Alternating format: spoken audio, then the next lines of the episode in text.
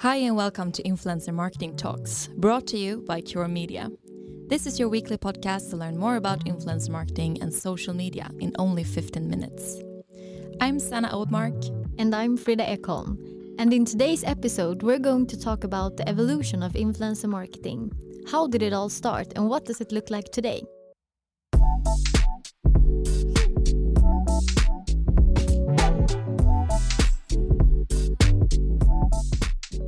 In recent years, influencer marketing has gone from being a comparatively unknown and untested channel to a media that more and more brands see as a natural part of the media mix.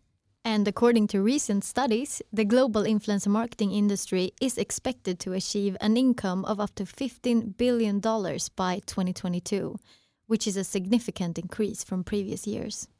Yeah, it's quite interesting actually, because you can say that influencer marketing is both the oldest and the newest marketing channel at the same time. And as you said, influencer marketing is not a new phenomena. It has always existed in some form, although we have not always used that specific term. So basically, it's about someone recommending or talking about a product or service that you might be interested in. Yeah, it's the oldest form of marketing and it has existed for as long as we humans have existed. We have always asked friends, family, neighbors for advice. Now it's friends, families, and people on social media. And this is the most important form of influence. And studies show that about eighty percent of all purchases we do are influenced by friends, family members, and other people, often on an unconscious level. Yeah. The oldest commercial example of influencer marketing, or celebrity endorsement as we called it back then, can be actually traced back to nineteen twenties when Coca-Cola used Santa Claus to promote their beverages for Christmas. And they were fast and smart to realize that if they work together with a figure that people associate with joy and happiness, they will probably get some of that spillover effect on their brand as well. And that's fun because you can see those commercials today as well. Yeah, you can really do. It's both the oldest and the most long-lived example, I think. So the average consumer in the Western world is exposed to around three thousand commercial messages every day. And much of the factors that affect us and influence us are on an unconscious level. And as a brand, the challenge is to stand out from this advertising clutter, to make an impact and to be remembered. Yeah, that's definitely a big challenge today. But what has happened now in recent years is that thanks to social media, influencers have been able to scale up and take these personal recommendations to a whole new level. So what previously reached four to five people, the neighbor, the family members, maybe your brother, can now reach hundreds or millions of people at the same time. And that's super cool because today you don't need to be a huge celebrity or a politician to get your voice heard.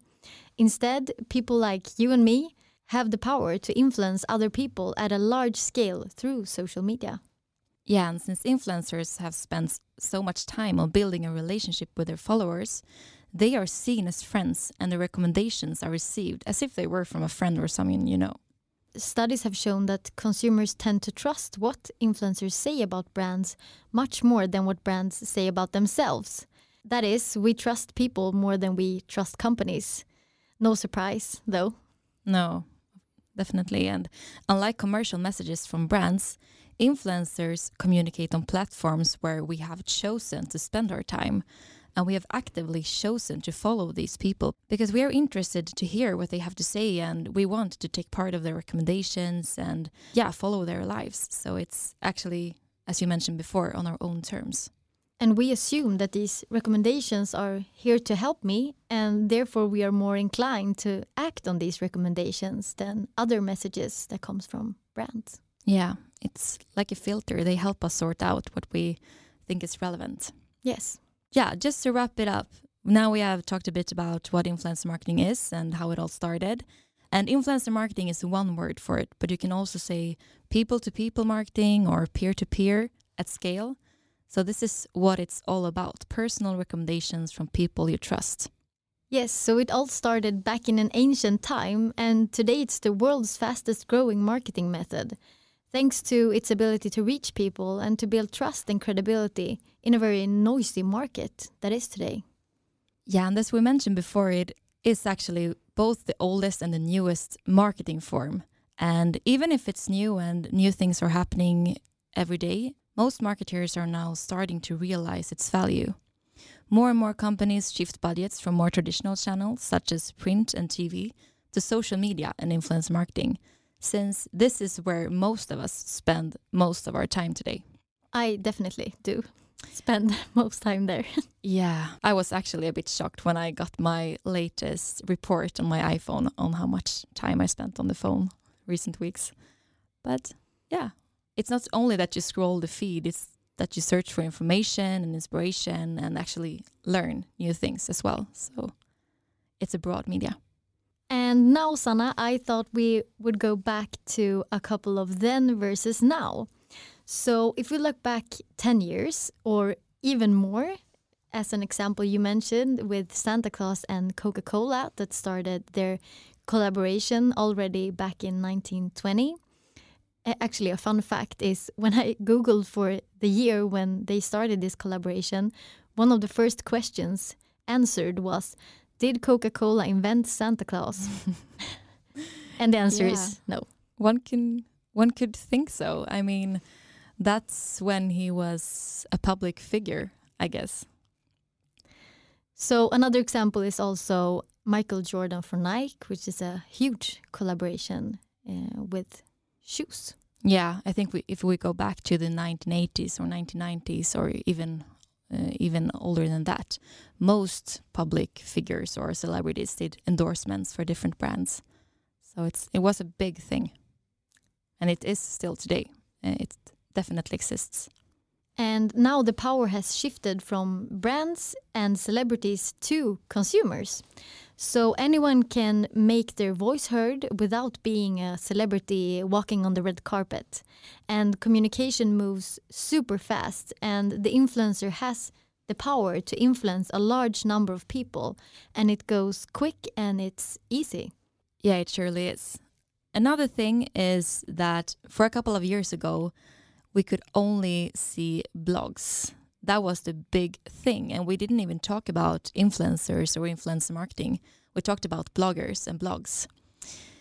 What we can see now is that there are a variety of social media platforms, and we can see new ones each and every month. At least it feels like that right now. We have, for example, Instagram, which is the biggest and most common platform for influencer marketing collaborations.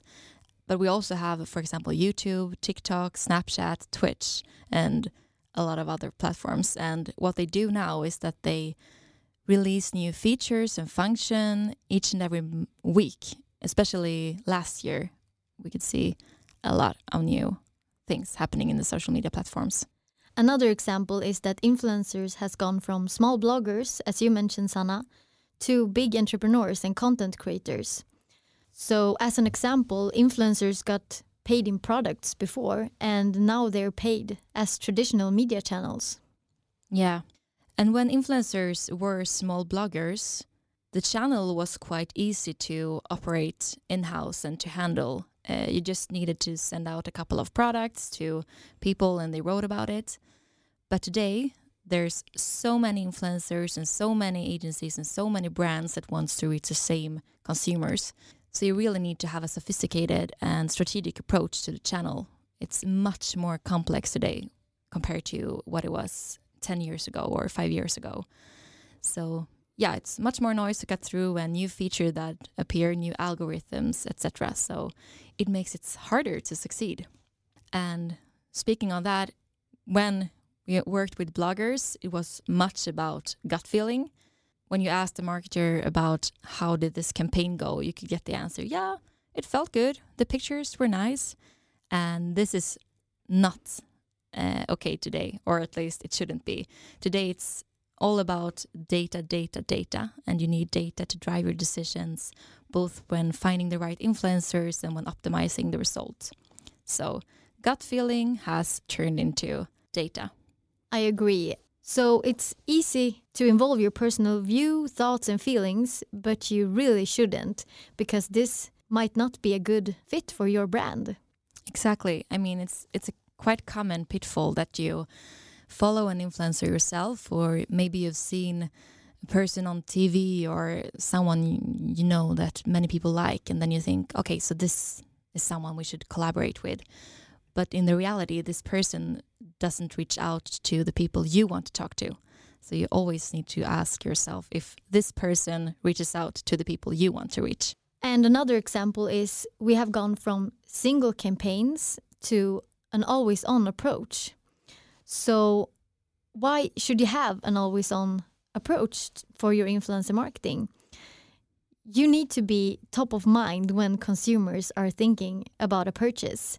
Um, as an example, it's like going to the gym once won't make you grow big muscles, and advertising your brand in the subway for only a week won't make people remember your brand in the long run. No, I mean, building credibility and building trust in your target audience takes long time, and you really need to be there over and over again in order to be remembered and to, as you say, be top of mind uh, among your target group. So working always on is getting more and more popular and something that we have worked with for many years. So for us, it feels so obvious. But now more and more brands are moving from one-offs to uh, always on as well. So yeah, of course, I mean, you can mix those two as well. With a single campaign or a one-off, you might see a peak in sales or in direct conversion or even in brand lift right away. But in order to reach result for the long term, you need to embrace continuity and have patience. So yeah, we have moved from single campaigns to always on campaigns, from influencers chosen with gut feeling to influencers chosen with data, or at least this is where most of brands are going today. And where you should be going if you're not. Yes, definitely. fifteen minutes flies so fast. Thank you all for listening to the very first episode of this podcast, Influencer Marketing Talks, brought to you by Cure Media. If you want to continue the conversation around influencer marketing and social media, make sure you follow us on our social platforms where we share daily inspiration, trend updates, and our best recommendations for how to succeed with the channel. Also, make sure you hit that subscribe button so you never miss an episode. We'll be back with you next week with a brand new episode. And until then, we hope you make the best out of your day.